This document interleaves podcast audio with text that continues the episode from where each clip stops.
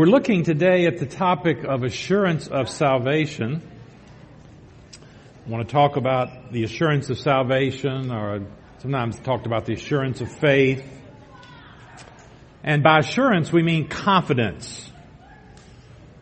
I'm assured, I'm confident that I'm saved and I'm going to heaven. And I want to center my comments this morning around two questions that I want to cover and deal with this morning. First is assurance of salvation possible? There's the first question. Is assurance of salvation possible? And if so, second, the second question is, how can we be assured of our salvation? Now, to the first question, is assurance of salvation possible? You might say, sure. We talk about it all the time. Pastor Ken talked about it this morning. I thought he was going to talk about everything I was going to say this morning. I don't know if he got an advanced copy of my notes here or what, what he did here, but he was trampling all over what I was going to say this morning. So I got to talk to him about that. I'm joking. But to the first question, is assurance of salvation possible? Sure. Salvation is obviously possible. Everybody believes that. Well, that's not exactly true. Not every Christian group, not every Christian denomination believes that individual salvation of assurance is possible, that you can know that you're going to heaven when you die.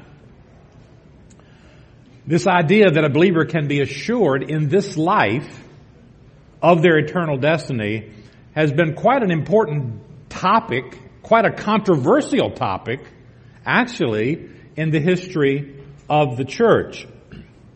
The Roman Catholic Church, for instance. The Roman Catholic Church denies that assurance of salvation is possible except in extraordinary circumstances. So first of all, we want to look at the question, is assurance of salvation possible? And second, if we believe that we can have assurance of our salvation, which I believe we can, and I assume you agree with that too, that we can have assurance of our salvation. How can we be assured that we're actually saved? I say here, by what means can we be assured we have eternal life, that we will go to heaven? Now, of course, to answer that question, we have to look at the Bible. But I want to begin with the first question. First question, is assurance of salvation possible? And I want to look at some historical background to this doctrine of assurance in the history of the church. As we look back at the doctrine of assurance in the history of the church, I want to set up our discussion with a couple of quotations. I want to see if you would agree or disagree with these quotations, A and B. The first one, A, I got off the internet. I don't know with whom it originated, but I've seen it numerous places. I think I stole it from Phyllis's Facebook page, Phyllis. I think I stole it from you. But I noticed it was it was on a bunch of places on the internet, but it doesn't say who exactly originated. But it goes like this. I never want to be the kind of Christian who portrays themselves as perfect. I have flaws and I have struggles. That's why I need Jesus. And I wonder if you would agree with that statement. And I think most of us would say, yeah, I agree with that. The second quotation, B here, is one you may remember because Pastor Ken has mentioned it on a couple of occasions since I've been here. And he mentioned it, I think, just a couple months ago. It's this one. It's actually a question. Do you have to be good to go to heaven? Do you have to be good to go to heaven? And Pastor Ken told us that his theology teacher, Dr. McKinnon, my colleague at the seminary, late Dr. McKinnon, he used to ask his students in class, given what we just said about, agreeing with statement A, he, as Dr. McKinnon would ask his students, do you have to be good to go to heaven? And there are the students there thinking, and, you know, the natural answer is no, you don't have to be good to go to heaven. That's what students would say. But Dr. McKinnon would say, well, yeah, you have to be good. Not only do you have to be good, you've got to be perfect. He would say you have to be perfect to go to heaven. So let's consider this dilemma of A and B. One says, I'm not perfect, I have struggles, but I believe I'm going to heaven. And then this other one suggests, no, you've got to be good, you've actually got to be perfect. How do we harmonize those two? Can we harmonize those two?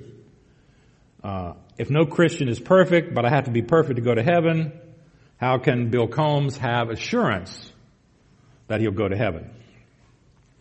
Now, I mentioned the Roman Catholic Church again, because I'm going to talk about them quite a bit here. The Roman Catholic Church also believes you have to be perfect to go to heaven. So, the church says no Christian should say that they're assured that they're going to heaven when they die. They shouldn't claim that. In fact, the church says it's a sin for you as a Christian, as a Roman Catholic, to claim or to say, I know I'm going to heaven when I die. The only exception, they say, is if you get a direct revelation from God, like the thief on the cross. Jesus told the thief on the cross, today you'll be with me in paradise. Okay, if that happens to you, then you'll know. But if that hasn't happened to you, there's no way you can know. Now, the answer here to this dilemma, this contradiction, A and B, Christians are not perfect but must be perfect to go to heaven, is that there's really no contradiction if we understand these are referring to two different aspects of the doctrine of salvation. The questions are really talking about two different aspects, sanctification and justification. So the point is, I'm not perfect. Quotation A is, I'm not perfect in my sanctification, in my spiritual growth, in my daily life as a Christian. I'm not perfect in that sense, my sanctification. But I am perfect in my justification. So we have to understand those two ideas. Now, the Roman Catholic Church, again, denies the biblical doctrine of justification. They deny what we believe, what Pastor Ken was talking about this morning, about the righteousness of Christ and all that. They deny all that. And so you can't have assurance of salvation because they don't believe in the biblical doctrine of justification by faith alone. Now, on our next point, Roman numeral 2 there, I've got a little diagram here and trying to illustrate these two aspects of our salvation. So we can encompass our salvation with the term union with Christ. One of the most common ways to talk about being saved in the New Testament is we are in Christ. We are in Christ. That's 88 times the Bible talks about being in Christ. And because we are united with Christ, there's a lot of things that we have as part of our salvation.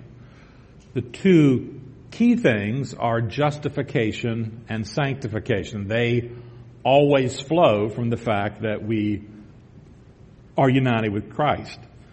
We've been justified in the past. That gives us our perfect position that we need. And sanctification is that we are imperfect in practice, but God is working on us, as we learned this morning. So we have been justified and we are being sanctified, and one day we will be perfectly glorified. So in order to understand the assurance of salvation and to see what's wrong with the Roman Catholic Church view, we have to just review here the biblical doctrine of justification and sanctification. The word justify, I say here, is a forensic or legal term with the meaning acquit. It's the normal word to use when the accused is declared not guilty. Like in a court of law, the judge says not guilty. It means to declare righteous, not to make righteous. It's the opposite of condemn. To condemn does not mean to make wicked, but to declare guilty. Similarly, to justify means to declare just. To be justified means to be acquitted by God from all the charges that could be brought against a person because of their sins. Here's Grudem in his theology. He says, justification, he's giving a definition, is an instantaneous legal act of God in which He, God, thinks of our sins as forgiven, and Christ's righteousness as belonging to us, declares us to be righteous in His sight. So we have this perfect position, our standing, our legal position in Christ. God views us in Christ as being perfect, and that, as we'll see, is the real basis for any assurance that we can have. I say here, one aspect of our justification includes the forgiveness of sins. Romans 4, 5 through 8. However, to the one who does not work but trusts God who justifies the ungodly, their faith is credited as righteousness. David says the same thing when he speaks of the blessedness of the one to whom God credits righteousness apart from works. Blessed are those whose transgressions are forgiven, whose sins are covered. Blessed is the one whose sin the Lord will never count against them. So, justification includes the forgiveness of our sins. We're not going to be punished. We're not going to suffer a penalty. There will be no penal consequence for our sins. Christ died as a penal substitute for our sins. So sometimes you hear the definition, justification means just as if I never sinned. And that's okay, but that's only one aspect of justification. That's just this negative side, forgiveness of sins. There's more to justification than that. The second, number three, the second aspect of our justification is God imputing, that means crediting, the perfect righteousness of Christ to us. God imputes, that is, regards or counts the righteousness of Christ as belonging to us. He credits it to our account.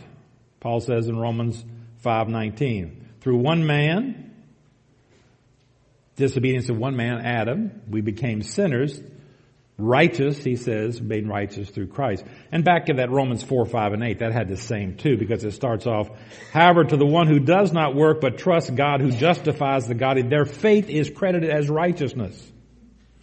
David speaks about the blessedness of the one whom God credits righteousness, imputes righteousness, apart from works. So in justification, we are declared righteous, are credited as righteous, and the righteousness is not our own, but it's the righteousness of another. Now, Martin Luther, the great reformer, when he discovered this truth, he called it alien righteousness. You know, it's alien. It's not ours. It's not what we do. It's alien righteousness. It's the righteousness of Christ that's credited to us. So Paul says here in Philippians 3, but whatever were gains to me, I now consider loss for the sake of Christ. What is more, I consider everything a loss because of the surpassing worth of knowing Christ Jesus my Lord, for whose sake I have lost all things. I consider them garbage, that I may gain Christ and be found in Him, not having a righteousness of my own that comes from the law. So here's where most everybody in the world is at. You know, if you ask them, are you going to heaven? Well, you know, I'm trying to do good. They're trying to follow some code that they've made up or whatever. It's a righteousness according to the law. Paul's talking about the Mosaic law, but it could be any moral code. So most people think, you know, when I get to heaven, God's going to put my good works on the one side of the balance and my bad works on the other side. And if the good works outweigh the bad works, then I'll get in. They're trying to obtain righteousness by doing good, by keeping a moral code, the law. And Paul says, no. Not having a righteousness of my own that you get by trying to keep the law, but that which is through faith in Christ, The righteousness that comes from God on the basis of faith. That's that imputed righteousness, that credited righteousness. So in justification, Christ's righteousness is imputed to us. I say number four, there's actually a double imputation in salvation. The penalty of our sin is imputed to Christ, and his righteousness is imputed to us. So Christ, when he was on earth, Pastor Ken's always emphasizing this here. He talks about the active and passive obedience of Christ. So when Christ was on earth, he lived a perfect life. That was his active obedience. And he died for our sins on the cross. That's his passive obedience. And we need both of those. So the death on the cross brings forgiveness of sins, pays the penalty, and that life he lived, a righteous life, is applied to us. We're counted as Christ. And so Paul says here,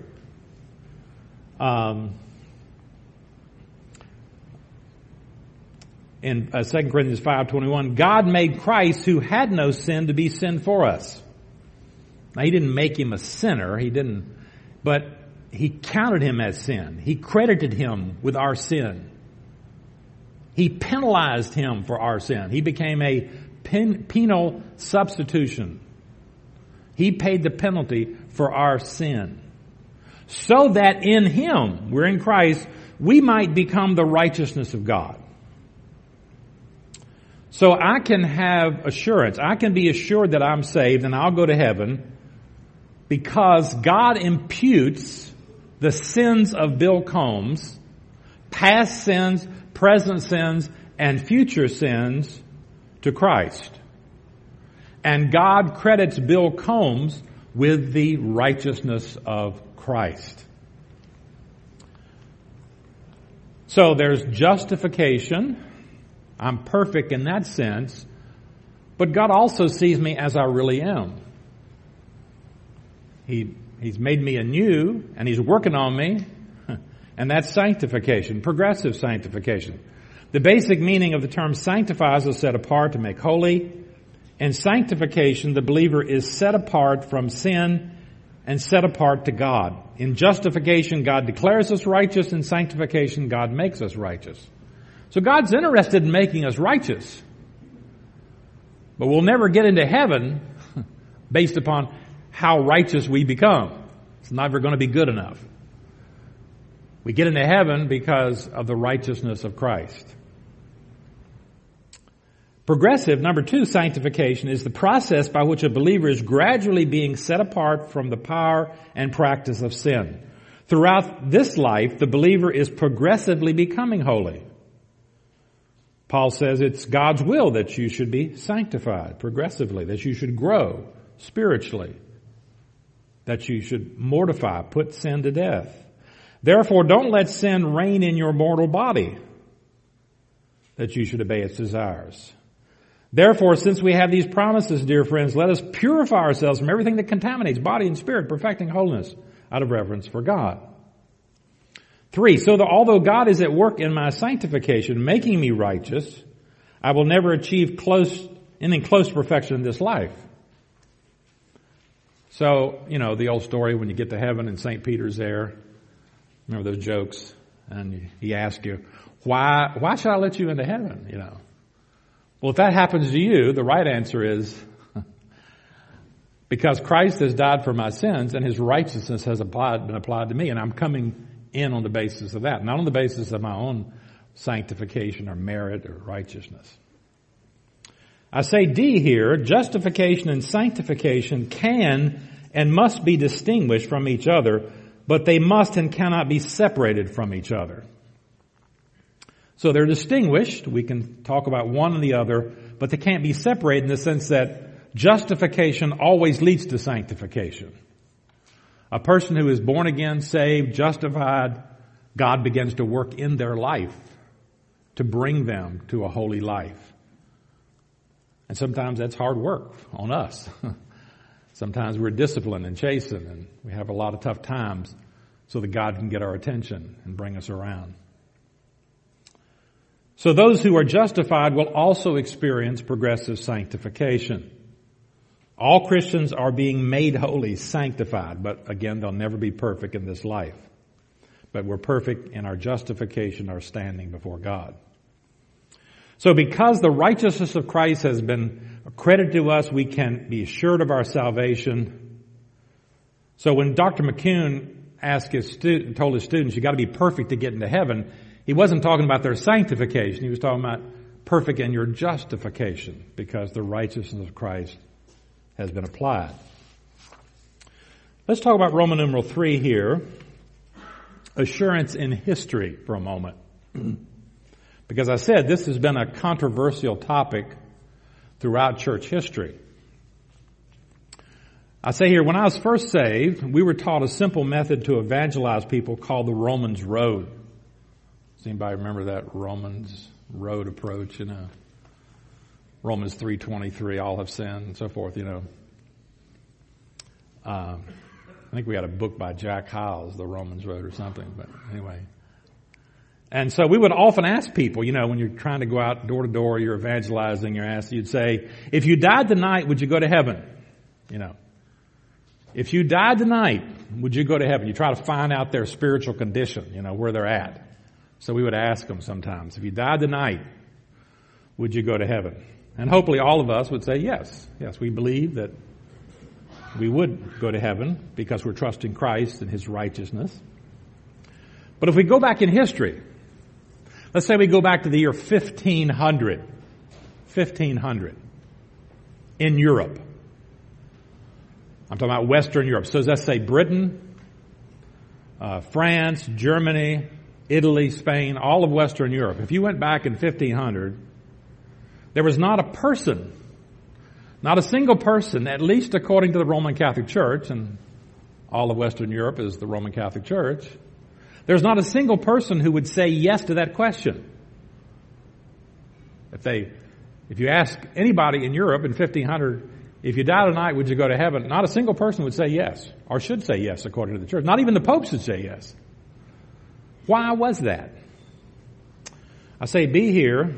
In 1500, the Roman Catholic Church taught and still teaches today that the only righteousness that God recognizes or accepts is the righteousness that is produced by the individual Christian, that is formed or infused in the believer.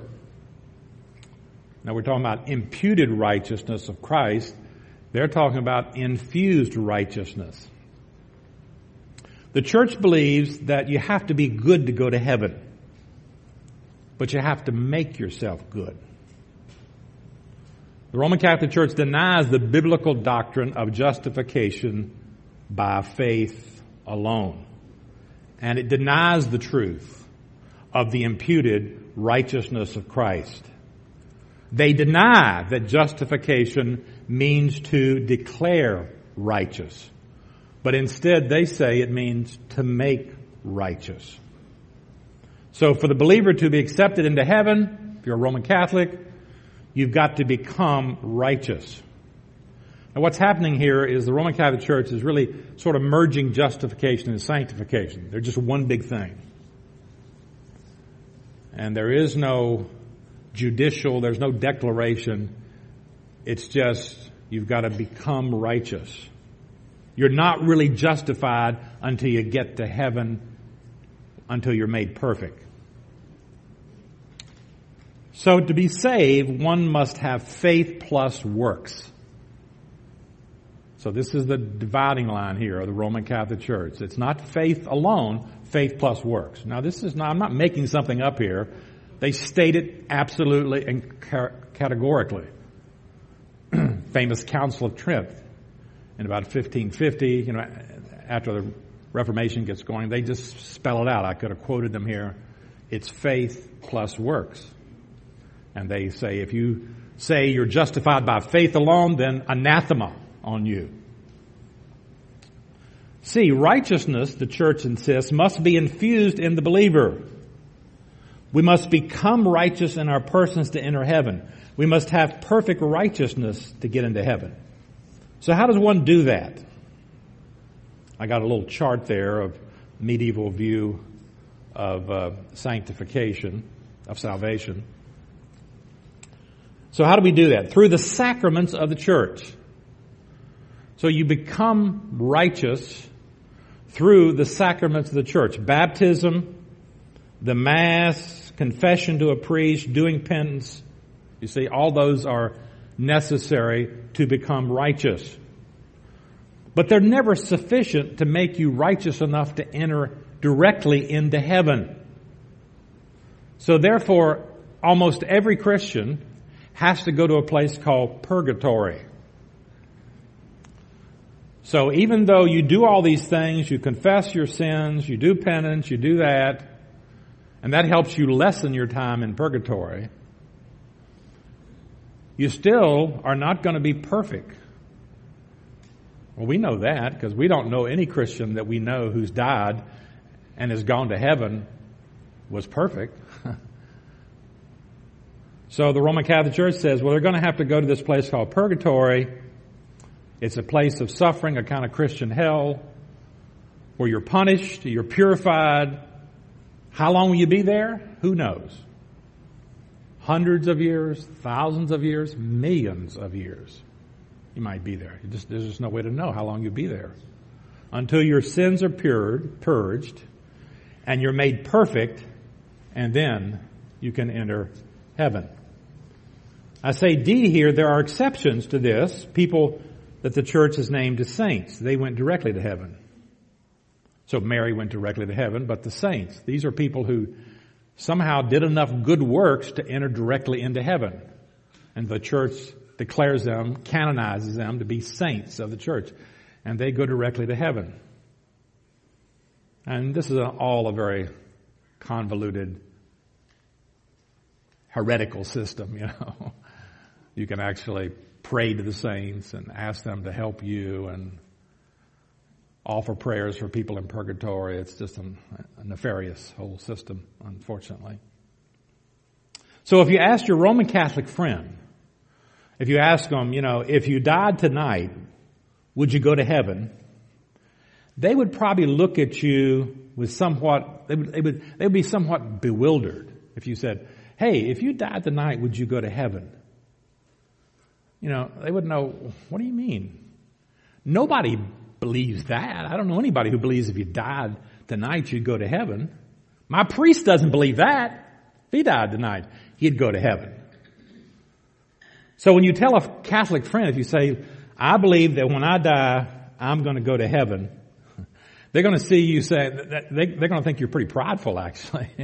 Hey, this guy is really full of it, you know. Because they believe that one has to merit heaven. You've got to be good enough to get into heaven.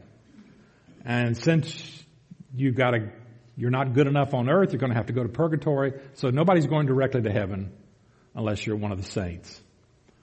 Or unless God has a direct revelation like the thief on the cross and says, you'll be with me in paradise this day. I say here, E, the Protestant Reformation was the recovery of the true gospel, which had been corrupted by the Roman Catholic Church over time, should be, which had been corrupted. The Reformation was the recovery of the truth of justification by faith alone. Now, most of us know that we commonly date the beginning of the Reformation with the year 1517. Remember, I said in 1500, there wasn't anybody who could have assurance of their salvation or was supposed to have assurance. But if you'd have asked that question in 1600, you'd have had all kinds of people said, yeah, I believe I'm going to heaven when I die. All kinds of people in 1600 because of what happened in the Reformation. And Luther nails those 95 theses to the door in Wittenberg, Germany. Remember, Luther was a priest. He was actually a very educated man. He had gotten a master's degree, actually.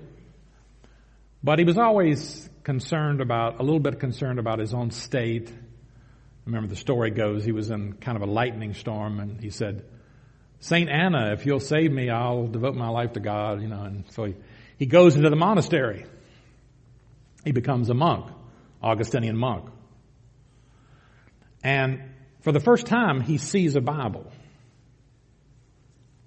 Now, this is why people didn't know anything in 1500, because printing press is invented in 1450, but the Bible's not being distributed. The Roman Catholic Church is not distributing the Bible. Nobody has a Bible. The Bible's in Latin, really. Few people can read Latin except very educated people. So Martin Luther, the first time he sees a Bible is when he enters the monastery. And he begins to study. And he begins to see what the church has been teaching about salvation is wrong. That's not what the Bible teaches. You know, the Bible is teaching something entirely different here.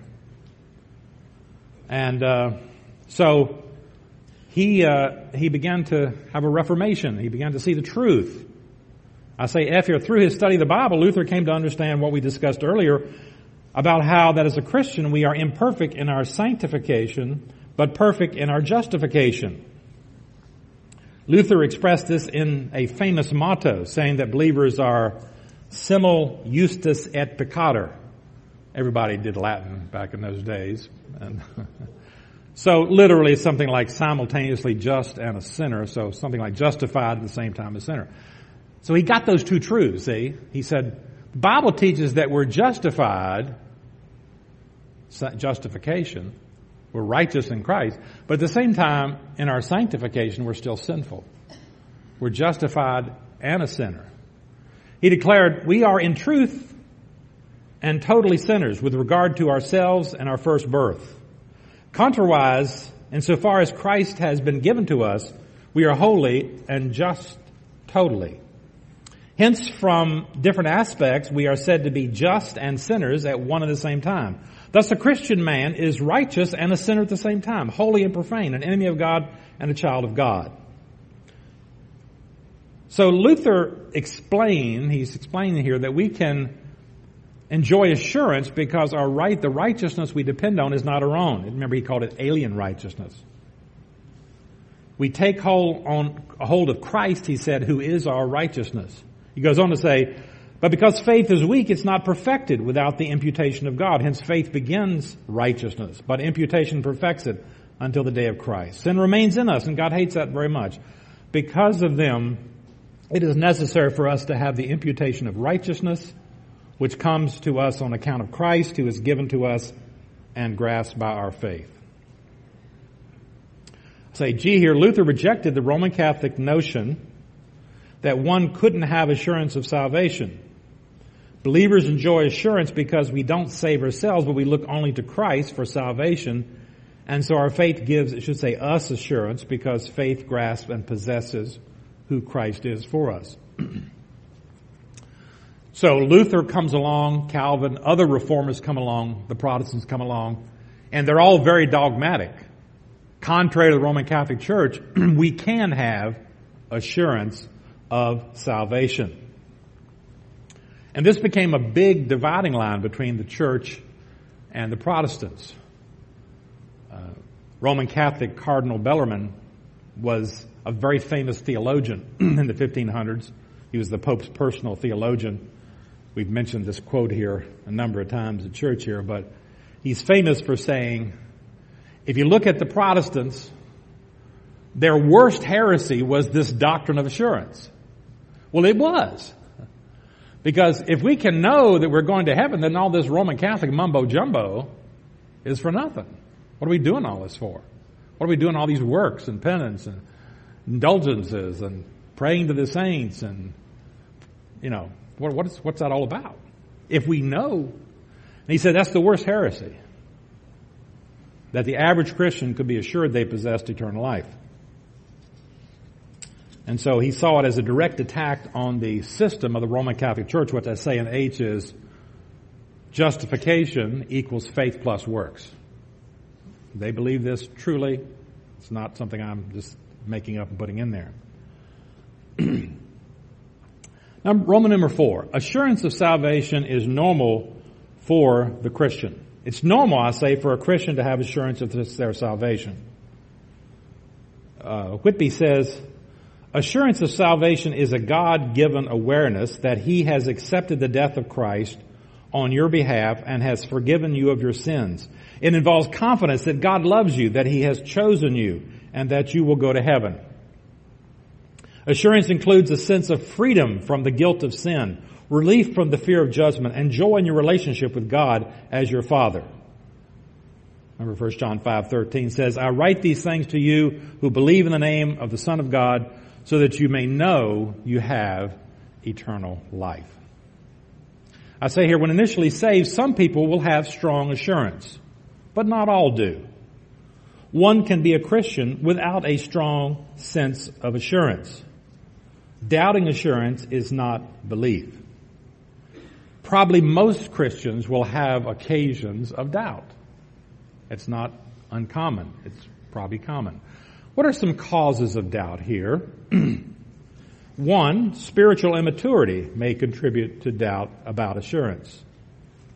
So those who are spiritually immature, those who have only recently been saved and know less about the Word of God and the great truths of salvation, they haven't really understood justification as we've been talking about it here. They may have doubts. This includes people who have been saved for some time, but they've never taught. I've met many people like this who seem to have really been saved, but they were just never in a church. They were never really taught, and they just don't know much, and they don't have much assurance of salvation. 2, sensitivity to sin may cause confusion about assurance. This is especially an issue for new believers who now see how serious sin is for the first time. They're, I didn't realize how serious this was. But this sensitivity to sin is actually one of the best signs you are a Christian. Most unbelievers don't run around worrying about their sin. Now, they have a conscience, and so they're affected by that some, but they're not in constant turmoil, about their sins that they do. But believers are. The Holy Spirit within makes us aware that we're lacking in holiness. So there's a sense in which this kind of doubt can be good for us. If we're sinning a lot, if we're away from the Lord, if we're not coming to church, if we're just out there doing our thing sinfully, we should have some doubts, That's God. He's reminding us, hey, does a Christian live like that and act like that? 3, comparison with other Christians may cloud assurance. The amount of fruit Christians produce varies. Jesus says when he's talking about that parable about the soils, and he says there's 4 different results, and only one of them is a true Christian. But the seed falling on the good soil, the true Christian, refers to someone who hears the word and understands it. This is the one who produces a crop, fruit, evidence of salvation, yielding 160 or 30 times what was sown. So some true Christians are not as fruitful as other true Christians. We don't all produce the same amount of fruit at the same time. But every true Christian will eventually bear some fruit, some evidence. 4, childhood conversion affects the assurance of some. Those who are saved early can often have doubts because they don't clearly remember the details, and they think back, was I saved then, or, not? They don't have some dramatic change in their life like maybe an adult would. And so they wonder, about that. That can cause sometimes a lack of assurance. Let's talk about the primary basis of assurance. So there's 2 questions. Is it possible to have assurance? Yes, it is. We should. God wants us to. But then, what are the means for having assurance of our salvation? We have what we might call primary means and secondary means. The primary are more objective. The secondary are more subjective. So the primary, or the objective basis, is, we might just say, Scripture, the Bible. And I sort of divide this 3 things, but it's hard. They're all interrelated. We're talking about what Scripture says about our salvation. We can have assurance because it tells us about who God is, God's character. Paul says, 2 Timothy 1:12, I know whom I have believed and am convinced that he is able to guard what I've entrusted to him until that day. We can trust God's promises to save us just like Paul did because our God is perfect and good. Paul was not relying on anything that he had done, but on the character of God. We can rely on promises like John 6:37. All those the Father gives me will come to me, and whoever comes to me I will never drive away. And Philippians 1:6. He who began a good work in you will carry it on to completion until the day of Christ Jesus. And God does not change his mind. Paul says God's gifts and his call are irrevocable. So there's God making these promises to us, and we're trusting who God is. There's the work of Christ. We can be assured of our salvation because of the work of Christ for us. For he has rescued us from the dominion of darkness and brought us into the kingdom of his Son he loves, in whom we have redemption, the forgiveness of sins, Colossians 1:13 and 14. Christ's death did not just make salvation possible for people. He actually saved those who believe in him. The angel told Joseph that Jesus would save his people from their sins. Paul said that Christ Jesus came into the world to save sinners. Did he accomplish his mission? Certainly he did, didn't he? And because he had fully accomplished his mission, Paul says, therefore there is now no condemnation for those who are in Christ Jesus. There's the promises of God. Now we've sort of looked at promises here, but other promises.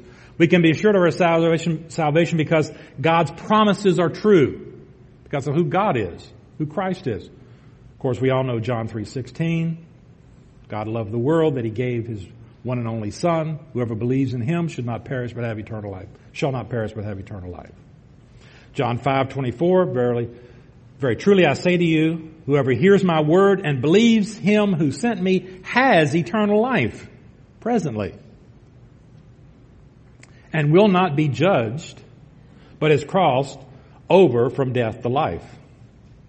Acts 2:21, everyone who calls on the name of the Lord will be saved. And Acts 16:31, believe in the Lord Jesus Christ and you will be saved. Then there is, that's the primary means. So when we're trying to gain assurance of salvation, we want to look at what the Bible says, the promises of God, what he says about those who trusted Christ. There is a secondary and related called the witness of the Spirit, Romans 8:16. The Spirit himself testifies with our spirit that we are God's children. The Spirit testifies with our spirit that we are God's children. Now, I'm saying this is not direct revelation from God, but it's indirect. Spirit testifies with our spirit. So it's not like I'm sitting down in my living room and the Spirit whispers to me and says, you know, Bill Combs, you're saved. It's not that direct revelation. The Spirit influences our thinking and leading us to decide that we are saved. The Spirit takes the positive affirmations we saw in point 5, that is the primary, the Scripture. The Spirit takes the Scripture and confirms what the Bible says is true. This is related to the Spirit's work of illumination that Paul spells out in 1 Corinthians 2:14. The person without the Spirit does not accept the things that come from the Spirit of God, but considers them foolishness and cannot understand them because they are discerned only through the Spirit. So the unbeliever does not accept the Bible as true and genuine.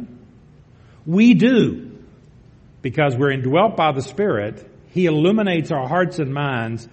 So when we read those scriptures, those promises, if you believe on Jesus, you're saved, the Spirit says, yes, that's true. And that's true for you. The Spirit creates an acceptance and belief in us concerning what we read in the Bible. 2, the farther we get away from the Word, the less assurance we will experience in this life. The more we're in the Word, the more we understand about the Bible, the more He can illuminate it, and He can confirm to our souls that we are the children of God. So that's one reason, we come to church. We don't come to church primarily because we're just sort of commanded to, don't forsake the assembling of yourselves. But we come for reasons to benefit. And one of the benefits we get is we hear the Word of God like we did this morning. And that helps us. The Spirit uses that to confirm the fact that we are believers, strengthens us. So the Spirit works with the Word. Then there's perseverance, finally. Perseverance means that we are truly saved and ultimately produce fruit in keeping with their profession. Those who are truly saved will produce fruit. So in thinking about that fruitfulness, just remember that we're not saved by works. We're justified by faith alone. But the reformers, like Martin Luther, would always say, we're saved by faith alone, but not faith that is alone. We're saved by faith alone, but not by faith that is alone. That is, this faith is going to result, the fruit of that faith is going to be evidence, fruit, good works. So I said justification earlier cannot be separated from sanctification. They can be distinguished, but they're not separated. One who is justified will be sanctified progressively. Now, as I said earlier, the amount of fruit you produce, that can vary. Varies at times. But hopefully, if you look back on your life, don't look back last week or last month, but look back a year, 2 years, 5 years. You know, you should say, yeah, I'm not what I used to be. You know, I'm not what I should be, what I want to be, but I'm not what I was 5 years ago. I can see God has worked in my life and produced fruit in me. So we have texts that say that, like Ephesians 2:8, we're saved through faith. It's a gift of God, not of works. But Paul goes on to say, we are God's handiwork in Ephesians 2:10, created in Christ Jesus to good works.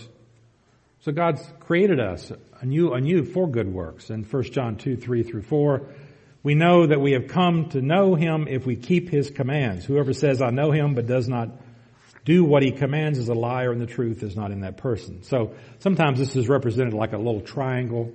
The primary thing are the promises of God, and they're interrelated. The witness of the Spirit works with those, and we have our own growth and holiness that we look at and we see as evidence that, yes, God is at work in us. Let's close in a word of prayer. Father, thank you for this time together. Thank you for the great truths of salvation that allow us to have assurance that we know that if we died, even this day, because we have trusted Christ, we will be with you. To be absent from the body, as Paul says, is to be present with the Lord. We pray this in Christ's name. Amen. Thank you.